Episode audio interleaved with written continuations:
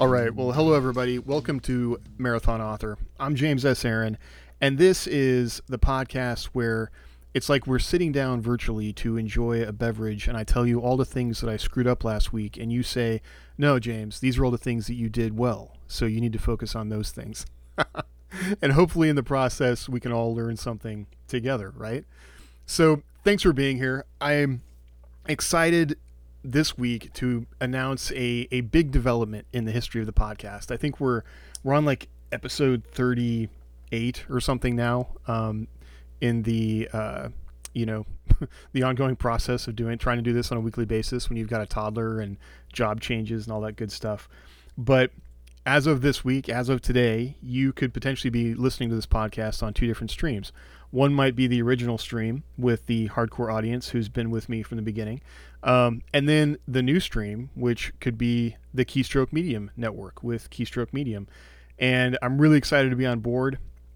I am excited about uh, the new audience and being able to hang out with everybody and kind of share, you know, my process with everyone. And also, you know, if you got feedback from me, I'm excited to hear that too.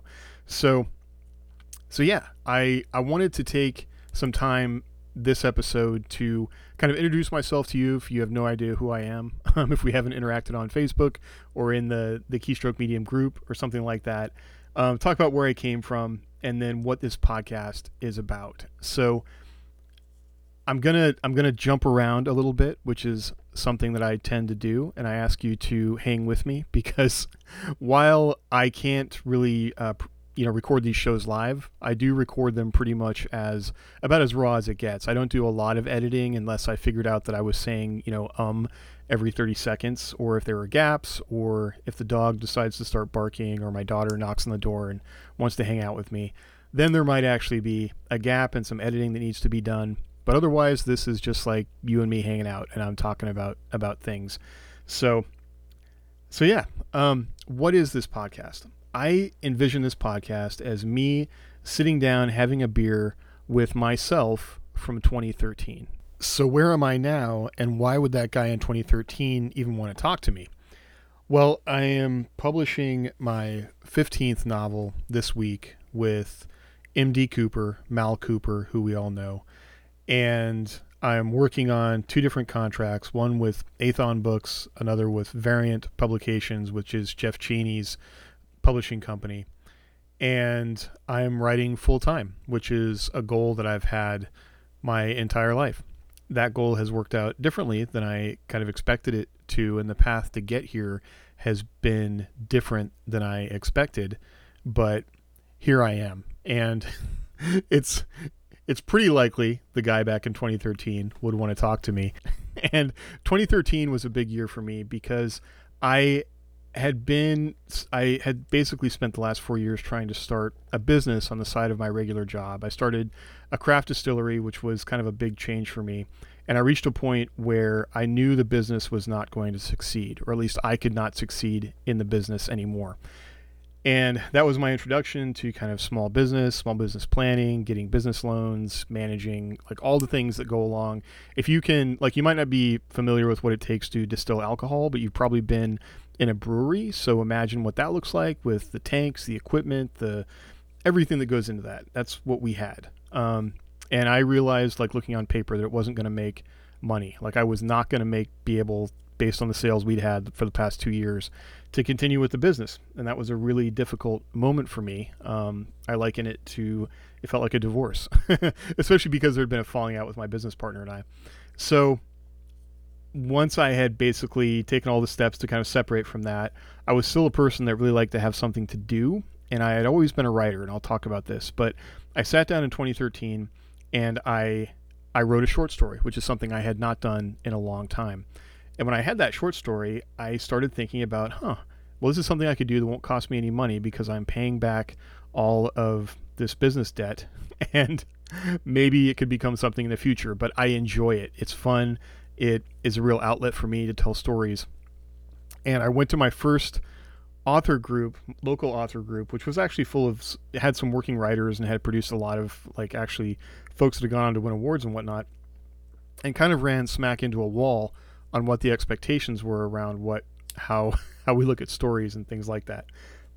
And I spent four years after that basically kind of banging my head against the wall, trying to get into magazines and rewriting stories for the group and, and kind of going down that path. And I wish that I had maybe run into somebody who was looking at things differently back then. And so if you're a person who is coming new to the business of writing or you just enjoy writing and you're thinking about publishing, um, or you're even, you know, we're peers and we're in the same place as far as, you know, now I, now I am writing full time um, and making most of my living from writing. Um, but there's been a lot of steps to get there, and so that's something I talk about a lot as well. But I probably would have saved myself a lot of heartache and potentially time if I had realized back in 2013 when I first joined that group to really think about um, what I wanted out of it, because I kind of let people direct me places that I wasn't sure that I wanted to go. Um, so that's kind of where I come from. But to back up, like one of the things about 2013 is that I thought I knew a lot about writing and publishing. Um, going into the small business was actually kind of a a sidestep for me to get away from writing and publishing. Um, I've been writing professionally in some capacity since I was uh, a ninth grader. I got I, my first job as a writer was as a reporter with my small town newspaper um, covering high school sports, and then I moved into um, covering local government. I would cover city council. I did a lot of advertorial as far as going out and interviewing people for kind of extended advertising sections and things like that. Um, until I went to school for as to study journalism, but I actually ended up kind of sidestepping into magazine. I spent before that I spent a year being a columnist for our local daily newspaper, the Register Guard, and then um, and then I ended up working with a group of uh, students. We started a magazine. So basically, it was a color cover, newsprint interior, um, kind of lifestyle magazine around our local area, and we did stories, um, you know, photo shoots, advertising. We sold advertising, the whole deal, and basically did that until we all graduated, and then that was that was kind of it. Um, at that point, the story might have been that I was going to go try and get a job somewhere as a writer, but I had I joined the army when I was 17 um, to get to go to college. and at the time, nobody really told me about the existence of ROTC. So I enlisted as a medic in the Army Reserve, went through basic training all that good stuff, then found out about ROTC and got an ROTC scholarship. So while I was doing this other stuff, I was also in ROTC in college. I was drilling for the first like two years of school, um, and then ended up going on active duty as a lieutenant. Um, in air defense in the Army. So that was a shift for me. And I was it, at Fort Bliss for four years, then and with deployments from there to Kuwait and Saudi, and then went to uh, Germany for four years after that. And we deployed all over the place because it was both a NATO and a FORSCOM unit I was in. So we did a bunch of stuff that was NATO related, and then also um, deployed as far as uh, as part of OIF one um, and I ended up weirdly, I went to Turkey first because we were going to provide the air defense uh, for the movement of forces through Turkey into northern Iraq. And then when that didn't happen, we ended up redeploying to Israel because that was my unit's primary responsibility was the air defense of Israel. And so I sat in Tel Aviv um, for the rest of the rest of that deployment. Um, and Tel Aviv is a weird place to be uh, hanging out behind a perimeter when you're watching folks in bikinis.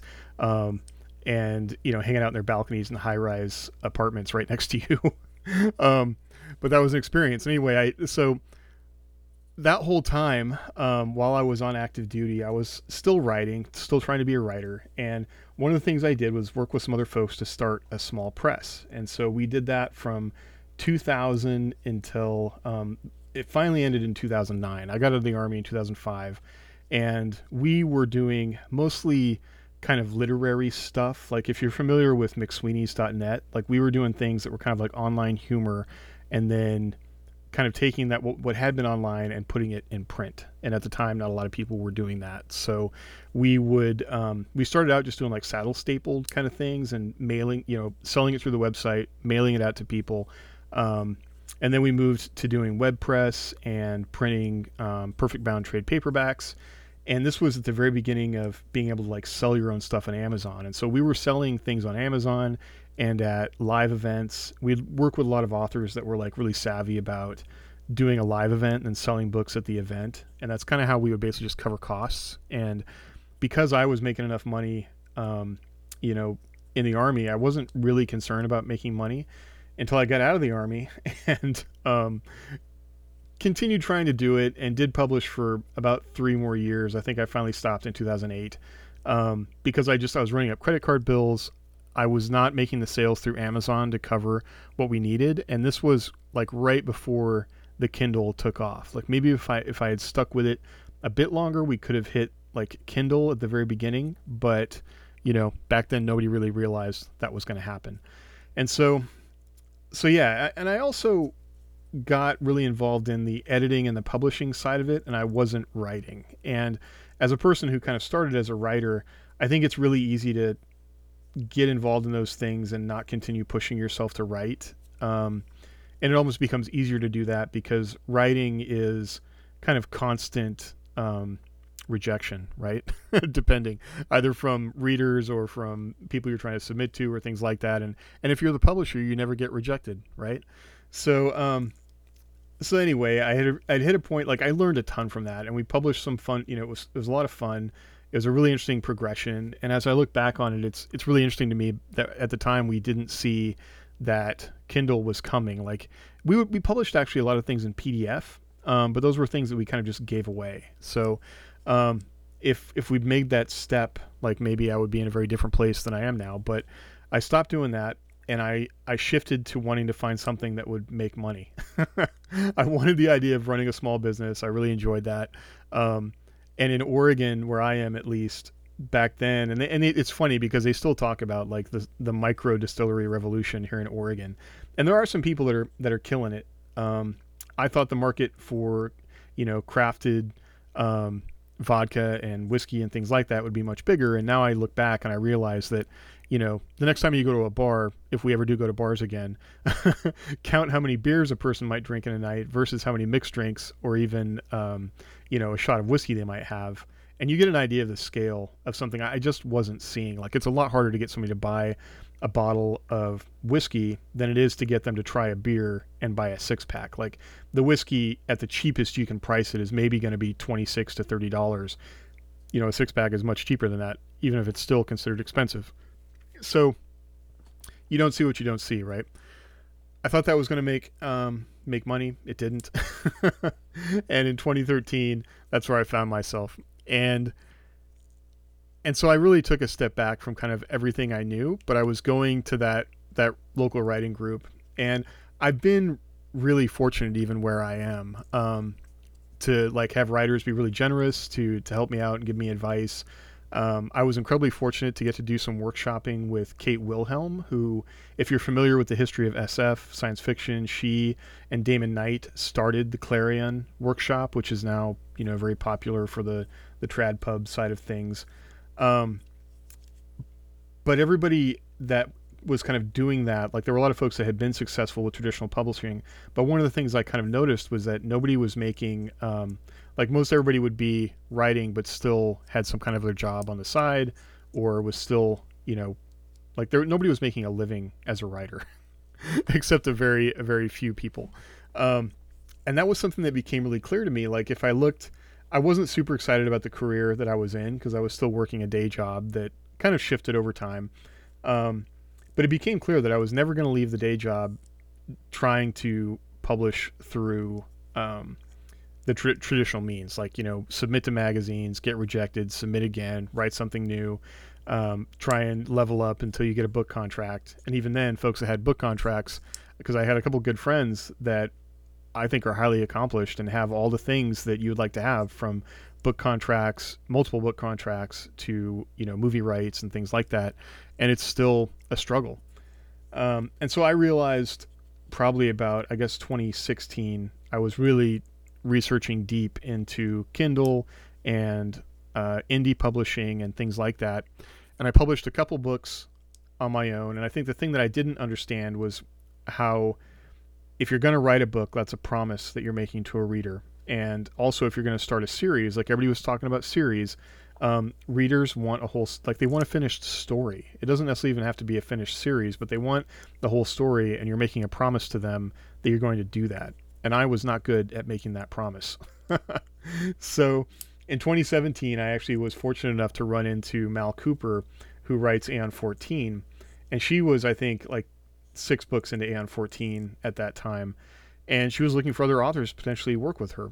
And so I ended up unpublishing everything that I had done on Amazon, which was not significant anyway, and wrote a prequel series for her that um, was one of the earliest things to come in the series of Aeon 14.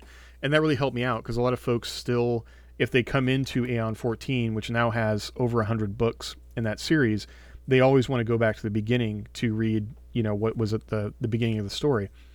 And so that, like working with Mal, I learned a lot about really focusing on the reader and the audience and what they want and always fulfilling the promise to the audience so that if you're telling a story or you're setting something up in the story, there's going to be a payoff that's going to work out for them so that they have a they have a good ride. And I think some kind of bad advice I'd gotten from the author groups that I've been going to was was still that sort of literary mindset or that idea of like pushing the field forward to do something new that nobody's seen before.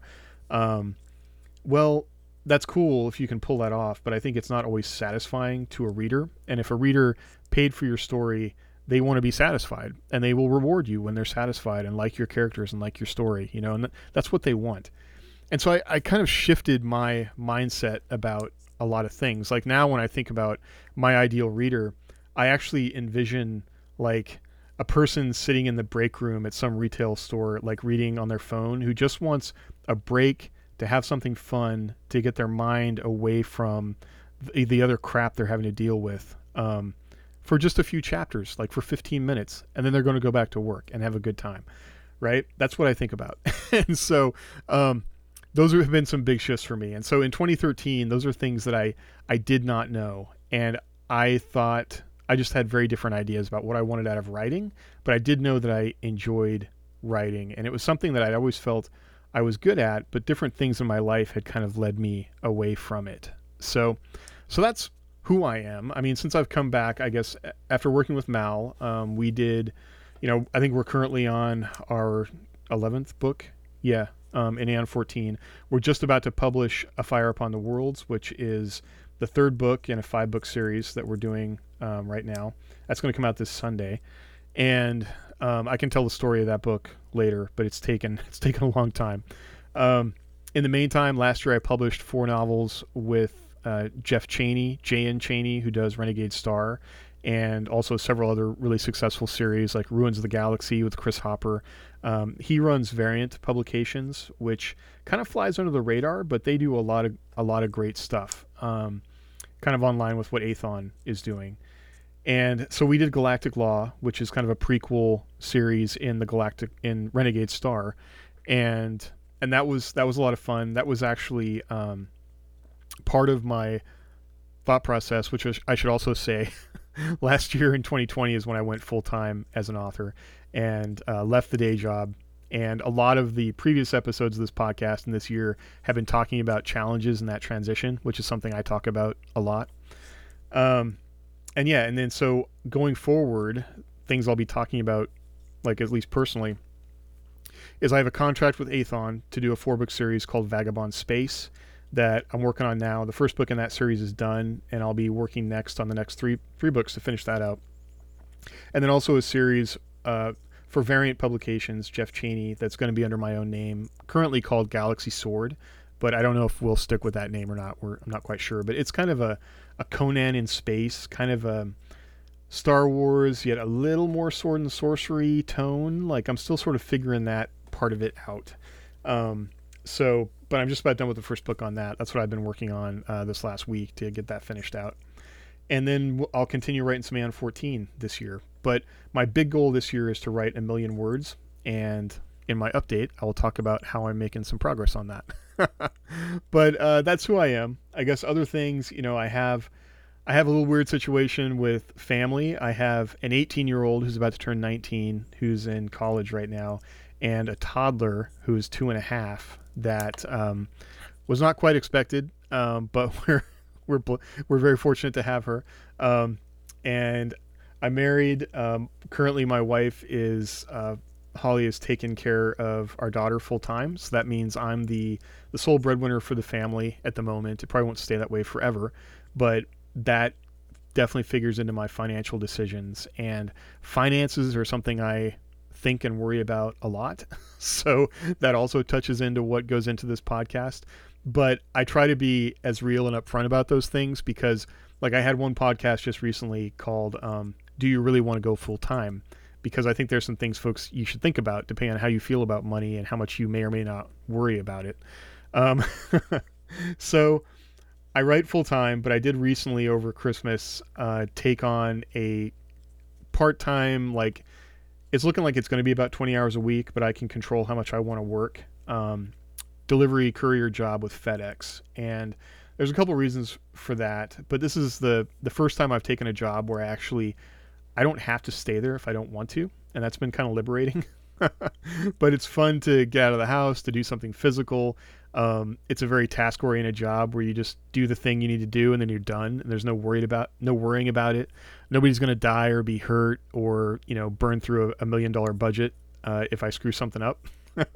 so so that's been fun and I'm enjoying that so far. Although I am sort of figuring out the nuances of doing like what they want me to do, what I you know really enforcing my boundaries as far as my work um, because one of the things you'll hear about the story of me is that I have a hard time sometimes. Like if somebody wants me to do something or help them, that's always like my first impulse to go do that, like f- with family or whatever, as opposed to no, I need to get these words done today. I'm going to prioritize that, and that's something I'm I'm working through. So so yeah, that's where I'm at right now. Um, I am, I would say you know 75% self-employed and then 25% W2 employee, and so I, spend a lot of time talking about those kind of things.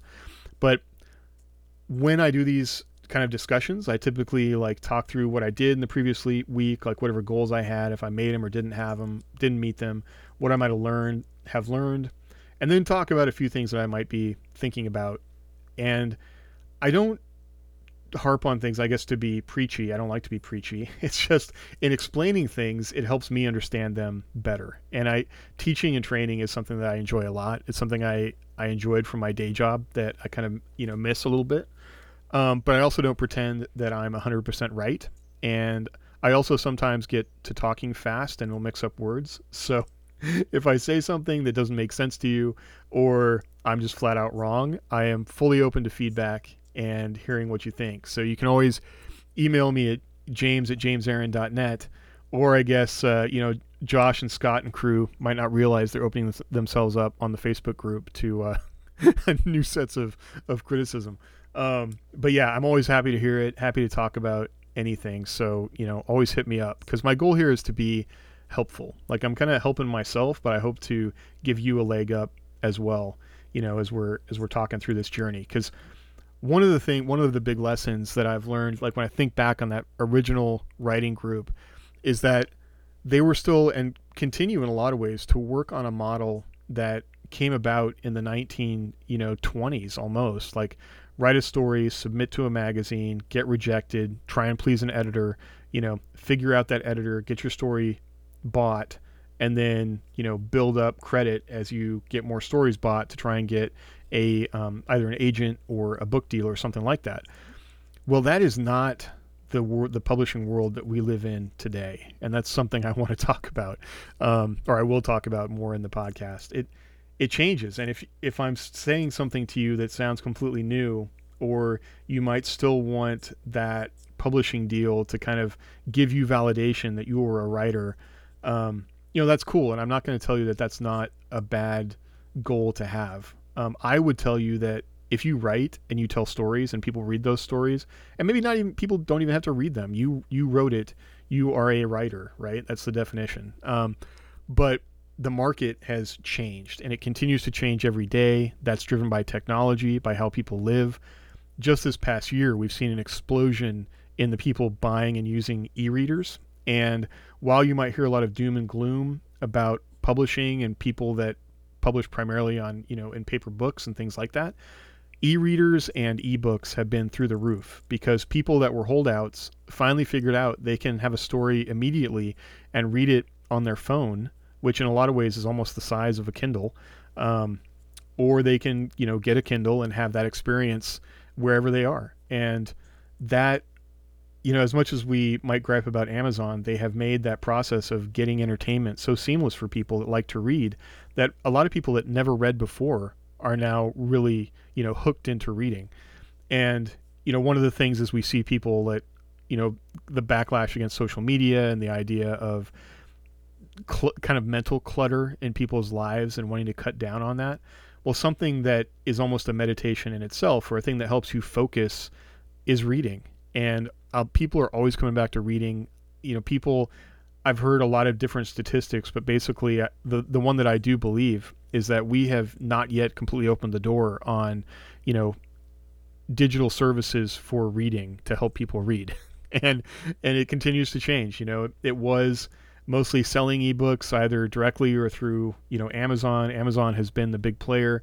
Well, now we're we're seeing a shift towards subscription services and I guess my point is that this is a market that continues to change, and I don't pretend that I know everything because there's always some new bit of information or some new thing that someone has tried that if at first you're like, yeah, I don't know about that, but then you hear more people talking about it or you see it yourself, um, don't be afraid to you know, give that a chance. But but that's something I didn't know back in 2013, and I think old models of doing things, if you're if you're not willing to at least open your mind and listen, you could find yourself spinning your wheels. And something I didn't touch on back in 2013 that I was always very aware of was the fact that, um, you know, I'm 45 years old now, and I had reached the point where I, if I really wanted to do this professionally, I didn't have a lot of time unless I was going to do what a lot of people do, and that's fine, but continue working the day job until you get to a place where you can retire. And then that's your main income source is your retirement, and you write on the side. Well, I didn't want to wait that long.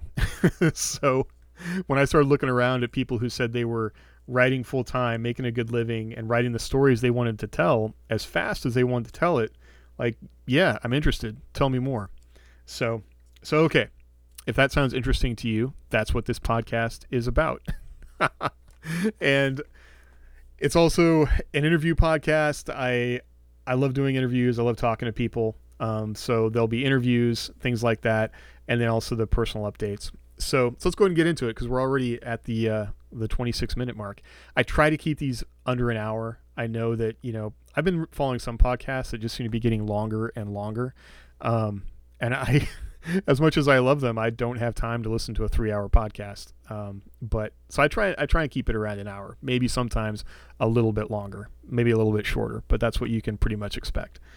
So okay, last week the thing that I am really excited about sharing because I feel like I've kind of cracked a code with this, and it wasn't me actually. It was my friend Jeff Haskell who writes. Um, he writes primarily superhero, but he's working on a a really cool kind of David Weber esque um, military science fiction slash um, space opera for Aethon Books, and uh, called Grimm's War.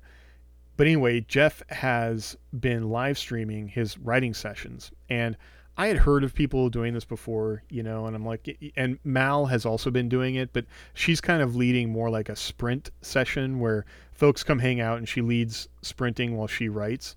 And um, I had never given it a shot, and I thought, okay, I'll give this a shot. And in some of the previous episodes, I talked about some different things I was thinking about with YouTube or doing stuff on YouTube, maybe maybe even making this show like having a video component and I decided not to do that because it was just taking too much headspace to try and do both of those things, you know.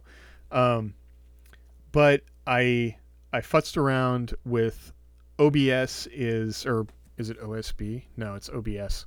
Um, open broadcasting.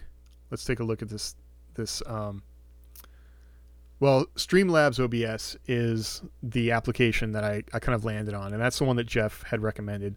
And it basically uses Open Broadcasting System, I think. I can't remember what the S stands for, which is an open open source um, application that runs on Linux, Windows, or Apple. Um, Streamlabs only runs on Windows and Apple, but basically it makes it so that you can easily broadcast to different services um, both a screen capture and then if you've got like a webcam or I'm using a Canon M50 um, DSLR that I've got a, a program that captures that and then I, I can stream it through um, Streamlabs.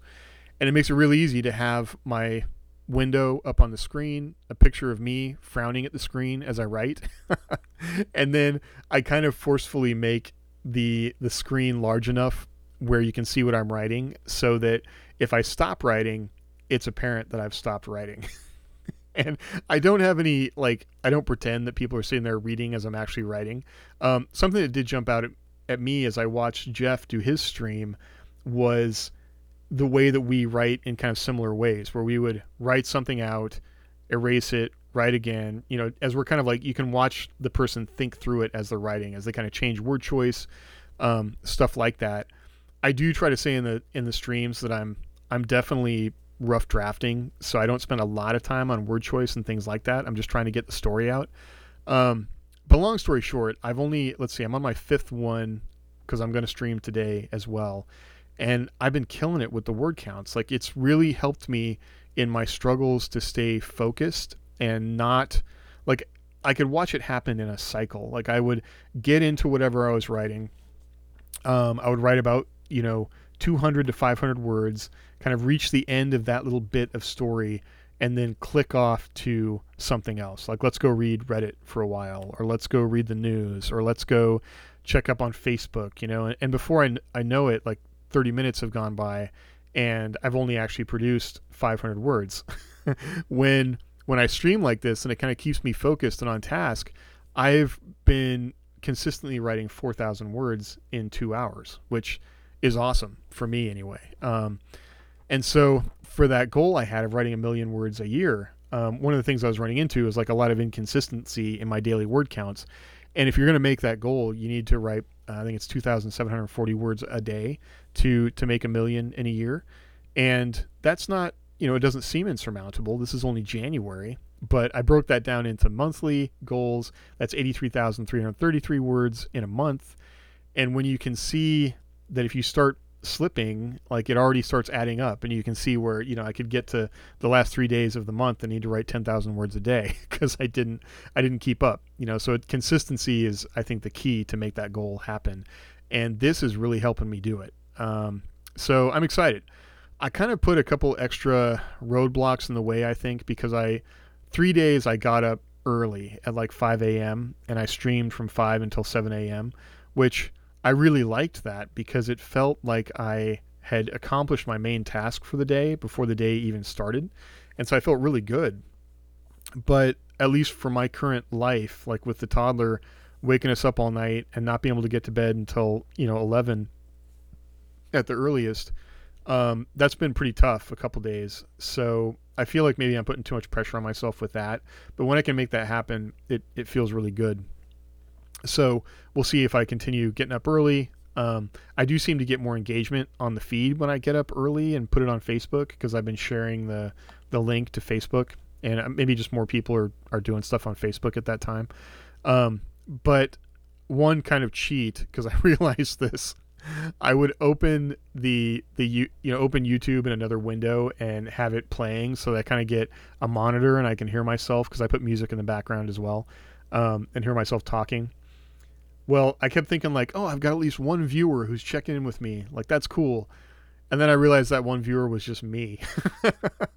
so, like, so I didn't feel as cool about that. But you know, you'll see another person pop in, they leave. Um, I think it's a little better. Like if somebody does pop in to watch, they don't feel like they have to stay or anything because they're the only viewer, you know, by doing that. So so that's fine.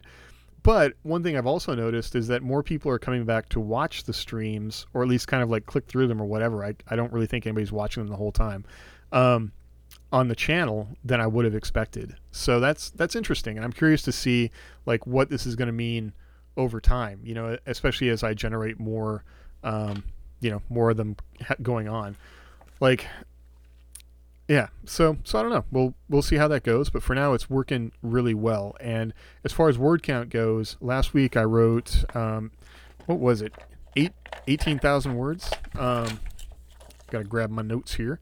Um, yeah 18228 words which is awesome. And if you're part of the um, the keystro rimo uh, shared doc on google docs that where we're all tracking our word counts, um, you can see where we're at. And I'm not even at the head of the pack with that number, so that's that's pretty inspiring. Um, if you want to be part of that, you can just uh, check in with Josh Hayes through the uh, the Facebook group, um, or shoot me a message and I can try and coordinate it. Mainly, it's just it's not an open Google Doc, so we want to keep uh, kind of a, a lid on that so we don't get you know people in there destroying things. So what else happened last week? I uploaded my print novel workbook, the science fiction novel workbook that uh, I've been working on for a couple weeks now, and no sooner did I upload it and it was approved than I realized there was a mistake where I hadn't updated the table of contents. and what's funny is I'm I still don't really know if there's value to having a table of contents in this document, but there it was, and I did not update it, so there was some weird Microsoft Word um, unknown file language in that part of it. And but I had to wait for it to be approved before I could upload a fixed version. And one of the reasons I wanted to do this, which I think I've talked about before, was I just in working with having other folks publish my work, I have not had my head in the KDP dashboard for for years now. So this was an opportunity to jump in and do that. And I hadn't realized how long it would take to actually do the print, the print book. You know, ebook like usually it takes they'll say it can take up to 72 hours, but it happens a lot faster. Well, it's really seems to be taking 72 hours to get that print book approved. And so it was finally approved. I uploaded the new version, and now I'm waiting for it to be um, ready before I, I talk about it a whole lot. But like I'd said before, I think my goal with this book, it's an 8.5 by 11 workbook that's just full of all the things I think through when it comes to planning a novel. Because I wanted to have something kind of offline that I could sit down, focus on, just to work on characters, world building, plot, and then part of this goal of getting to a million words a year is I know that when I know what I want to write, I'll write it. And part of this last book I've been working on, I had a really detailed outline that is something I've learned from variant publications that has really helped me out.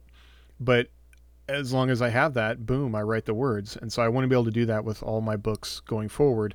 And this is a tool I made to do that. And I figured, well, why not get it printed through Amazon because it'll be cheap and I can also make it available. So it's like five bucks a copy. I managed to get it down to where it's just going to be five bucks. And I don't know that you can buy any notebook except maybe at the dollar store for cheaper than that. and this one has the specialized info. But basically, it's got all the stuff you would do to map out, you know, your characters, your world building, locations, um, ships, things like that. May want to get a little more detailed on adding stuff like battle blocking. Um, I don't know. That's one of the things I was excited to be able to update this as I go. But anyway, there's enough. There's basically a page for every thousand word scene that you might have in the book to map out an 80,000 word novel, which is what I tend to write. And then some things about like the book launch, uh, some stuff to help you write the author's note, the blurb, things to help you kind of study what exact category on Amazon you're aiming at and what the top books in that category might be to help make sure you're hitting the tropes. And and if you're not going to hit the tropes at least what you need to be aware of when it comes to how that's going to look for your marketing.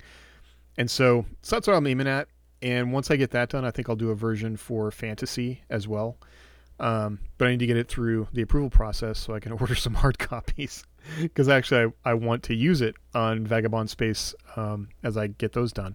So so that was a big thing to get done last week. I'm pretty excited about that. And what else? Yeah, the words are just what I'm most excited about. The fact that I got eight, you know, almost 20,000 words in a week is a pretty big deal for me. The, the only times that I've really done those many words in that same amount of time was when I was maybe working on a novella and I had that same sort of arc where you get to the midway point and it's all kind of downhill. So you're just getting the words out like really quickly. Um, that's when I, I, tend to do well. And again, I think it comes back to knowing what I want to write or where the story is going to go. And it's just a matter of, of getting there. Um, other things, I got a newsletter out that actually went out last night, but the stars kind of aligned as far as um, Variant just rolled out a box set for Galactic Law and has that at 99 cents.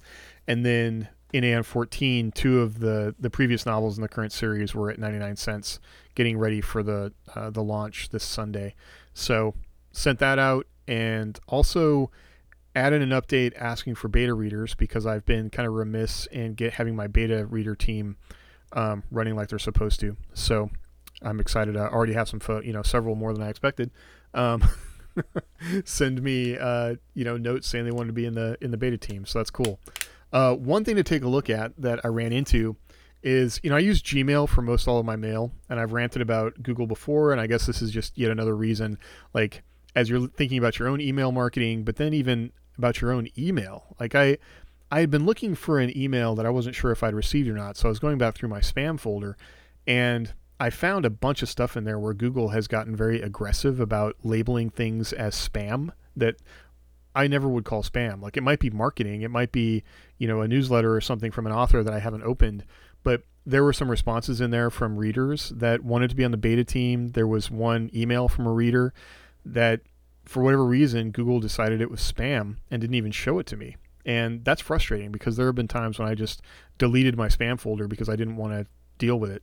You know, pretty much anymore if something gets labeled promotions within Gmail, like that's been pretty good, and I just delete those if they're not interesting to me. Um, but yeah, I was very surprised by that. So if you you might just take a peek in your spam folder and make sure Google isn't um, aggressively getting rid of things that you may not have been looking at for whatever reason, and you could be surprised. so so yeah, it's it's felt like a very productive week. Typically, you know, the second week of July would be when that dip sets in where you might not be accomplishing the things that you really wanted to be accomplishing. You didn't make it to the gym, you didn't get up on time.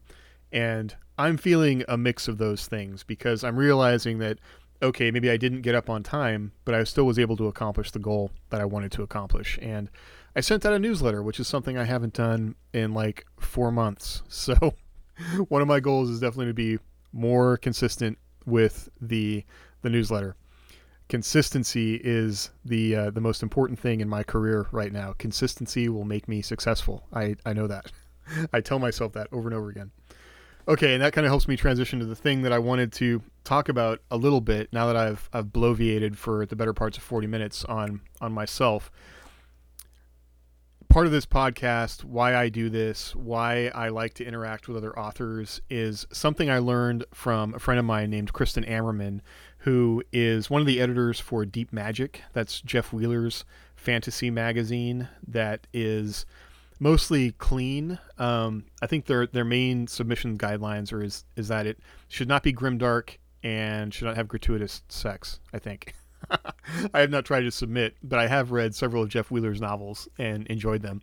But um, Kristen has like her main thing is Instagram and Twitter. If you want to follow her, but she has a lot of anytime Deep Magic is accepting submissions, she'll post about it. But she also has her own work that she is a really good model to take a look at, sort of building organic growth for for your work. And she's also not a rapid release author, so she's got a lot of good stuff on how to keep people engaged when you're not getting things out there, you know, month by month by month. again, that's Kristen Ammerman, two M's. But anyway, she gave a class once that I attended that I actually didn't think I was going to learn anything from. Sorry, Kristen, if you ever hear this. But I came away actually thinking about it quite a bit.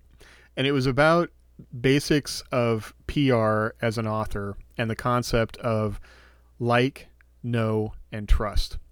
And what that basically means is how you want to get people to think about you when they think about you and how you can do that over time. It's kind of tied to, I think, the idea that, you know, in sales, you typically don't sell something unless you've touched a person at least seven times. So, most advertising that people might see, they need to see at least seven advertisements and they'll make a buying decision. Well, same kind of thing with your I think this actually applies to everything, but also your career as an author and in both help getting like your networking as an author and then also how readers feel about you. And there's kind of two sides to this. So, you know, like, know, and trust. Um, do people like you? Do they feel that they know enough of you to then trust you? And are they going to trust you either with a buying decision that when they buy your book they'll get what they want or what the promise was? And if you if they're another writer, do they trust you enough to maybe work with you? Or you know do they respond when you ask them questions? Or do they invite you to take part in projects?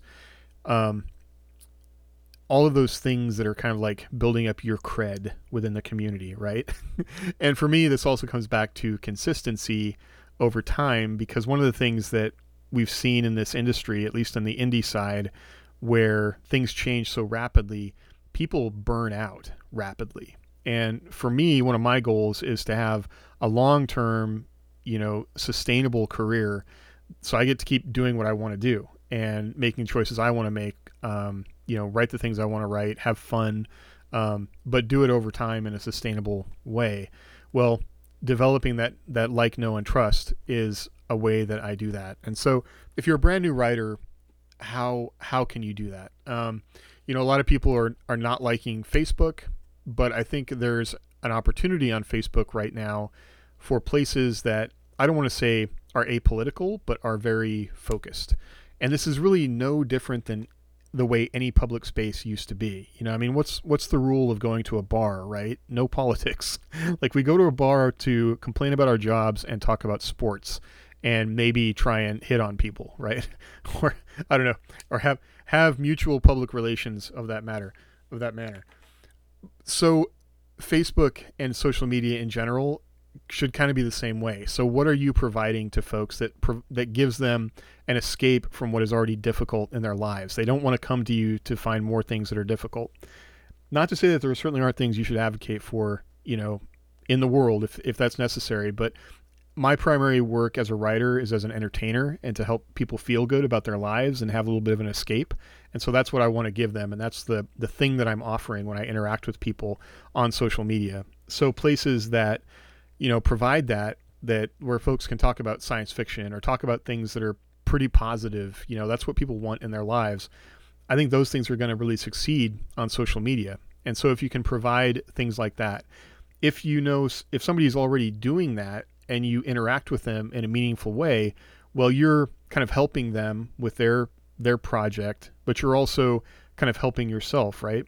and, and you don't have to be totally self-serving about it but if you've got a writer that you enjoy and they have a facebook page or they have a small facebook group by interacting there in an authentic way by sharing things that are authentic and not just generic shares that you see on facebook like having actual interactions with people or actual discussions like how many times in your life have you had a, a meaningful conversation with somebody at a bar that never went anywhere but was just a great conversation. Well you you remember that. You hang on to it. It's a good it's a good memory associated with that place. Well social media can do that same thing and has kind of gotten away from that but it's a way that you can develop those those relationships that people then tend to want to spend more time with you right?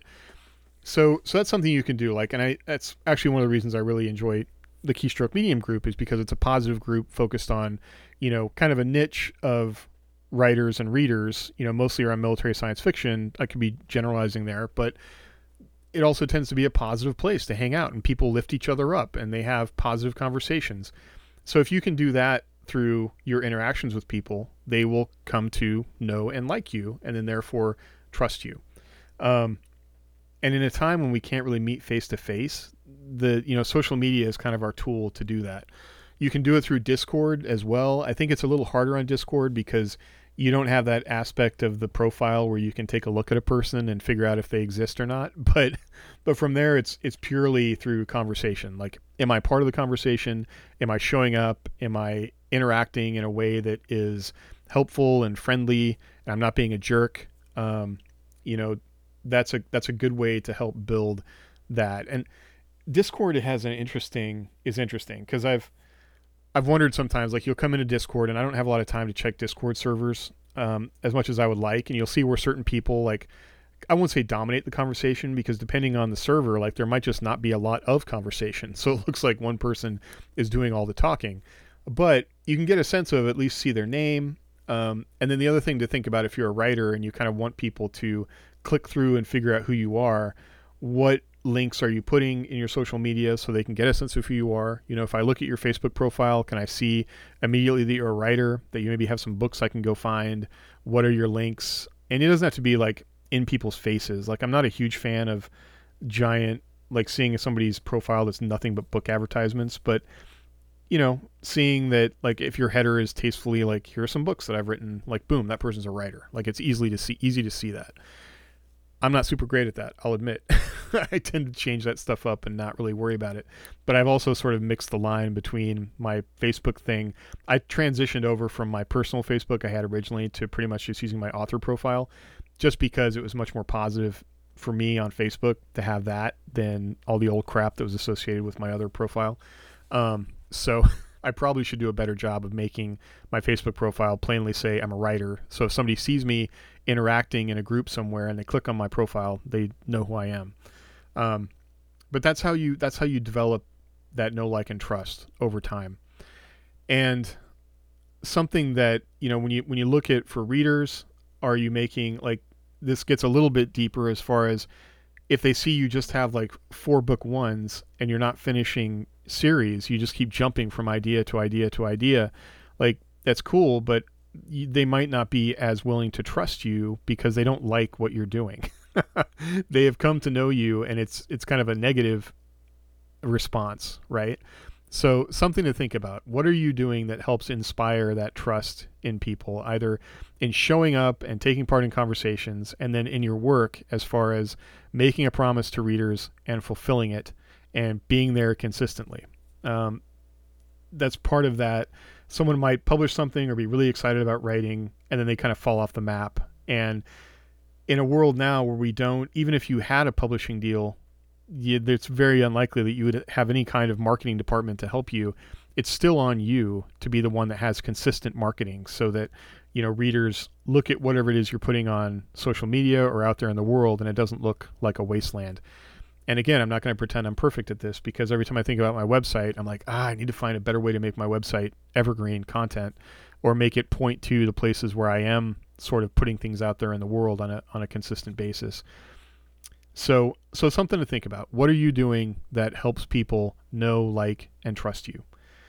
Because one thing I'll end with on that idea is that most of the publishing opportunities that have come to me in my life have come through networking with other writers or editors or publishers. Um, I have been fortunate enough to get some things through the slush pile, you know, as as they say, but more often than not, it comes from people who knew me or saw my name somewhere, or a writer acquaintance said, "Hey, you should ask James to take part in this as well." And and also, if you're putting on an anthology, I would love to submit. Let me know. I love to take part in things like that. Um, but that's where those things have come from, and people already know that in a way you produce work, you're a professional, you're serious about what you do, but you're also a nice person who is easy to work with and is focused on the readers. I think that's already kind of knocked out 60% of a lot of writers out there who don't kind of understand that about today's market. So, so things to think about. What are you doing to help people know, like, and trust you um, as you move into 2021? So, for me, it's uh, doing this podcast consistently, and I'm really excited to be part of Keystroke Medium now and I hope that I can contribute to the community in a in a helpful way. I'm not doing a live show, so if there's anything different or uh, I don't know unique you'd like to see about a a non-live podcast, let me know. So, all right, I typically close the show with um, if anybody asks me questions, I would answer questions and then talk about my goals for next week. I am continuing the live streams. I want to live stream every day. It might not be in the mornings because one concession I've had to make is I, I want to make sure I'm getting at least seven hours of sleep. And if if for whatever reason I'm up until eleven, you know, or even midnight taking care of the toddler, um, I'm I just know I'm not going to be able to get up at 4 a.m. to do that work. And maybe I should, maybe I got to rethink that. But I think I can. I fortunately have the flexibility in my day where even if I do go throw packages for FedEx for you know four hours in the morning, I can come back for the rest of the day and do some work. I just got to sit down and do that. Now, I may learn something about live casting where I, I, don't know if it's really better to do it at a consistent time every day. My feeling is that it probably is, but right now I just need to get get it done, and then we'll go back and take a look at like where I got better stats and and whatnot. So, because my main goal with this is just to increase word counts. It's not helping me if more people watch the live stream. my main thing is like I would love it if it helps other people. Like if it motivates them to sit down and do a sprint while I'm writing, then that's cool. Or I, I am trying to talk about the stories because it's helping me kind of talk through different scenes as I'm writing them. So that might be useful to some folks. Uh, you know, I don't know. We'll see. So do that. Um, once the the novel workbook is approved in the Amazon store, I'm going to order three copies of that so I can jump into like once I finish this first draft of Galaxy Sword One, I'm going to need to jump into jump back into um, my outlining for Vagabond Space because I need to roll right into the the writing for that. I've got a deadline of April 30th for those for three more books, and there's plenty of time to get that done. But I need to jump right into getting that getting those plotted and getting them written so that I have enough time because I want to I want to give myself plenty of time to read back through. And this is the first time I'll have been able to kind of edit a series all at once, which was something I was excited about with this with this contract. So it it never fails. Like when you write a book one, even book two, publish it, you get to book three and you're like, oh man, I wish I could have done this differently, or I wish I could have changed this scene to set this up, you know, later on in the series because that would have made me look like a genius, right? um, so I would love to look like a genius and uh, be able to do do that all at once. So we'll see how that goes. But I definitely have to hit those daily word counts to make sure that's going to happen. And I've got sand in the sandbox to to go back and and manipulate. So.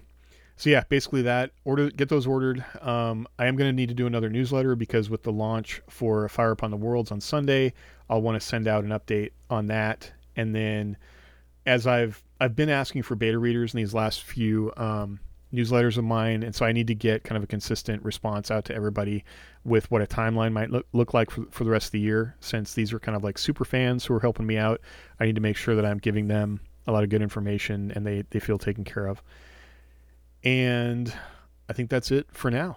Um, I one thing I have coming up this week that I don't know if I'm actually going to do anything with it is, you know, when I took this job working, being self-employed, one of the things that I uh, maybe I'll talk about this in other podcasts, but I I actually enjoy doing doing different kinds of jobs. And so last year, actually, I applied to be a park ranger with the Bureau of Land Management because I thought that would be neat. And I know they're like they're part time jobs. Um, I didn't hear anything about it, and it's like this for the government, right? You don't hear anything for months, and then all of a sudden you get a you get a response. Well, I have a a phone interview with them on Thursday, and the main thing is that I don't want to work any more than 20 hours a week. That's pretty much a hard boundary for me. Um, I think if I was doing the math right, the BLM job pays pretty well. Like it pays more than FedEx, but it's temporary, and it also sounds like they call they call it a park ranger when they should be calling it a general laborer. One of the standouts in their position description was that you have to be willing to clean toilets, which I'm not above cleaning toilets. Um, cleaning toilets in a I like a like a campground is certainly not my favorite. Um, but the idea of like doing trail conservation and leading interpretive groups and doing that kind of cool stuff you imagine a park ranger doing, like that was in the job description. But as I've done more research, I don't think this job does that. so anyway, um, I'll have more info about that and what that looks like. But um, my my priority always is to my my writing and my family. So i may have to say no to that but we'll see we'll see how it goes. I have not applied for a government type job in a long long time so i'll be curious what uh, how that goes and i'll keep you posted.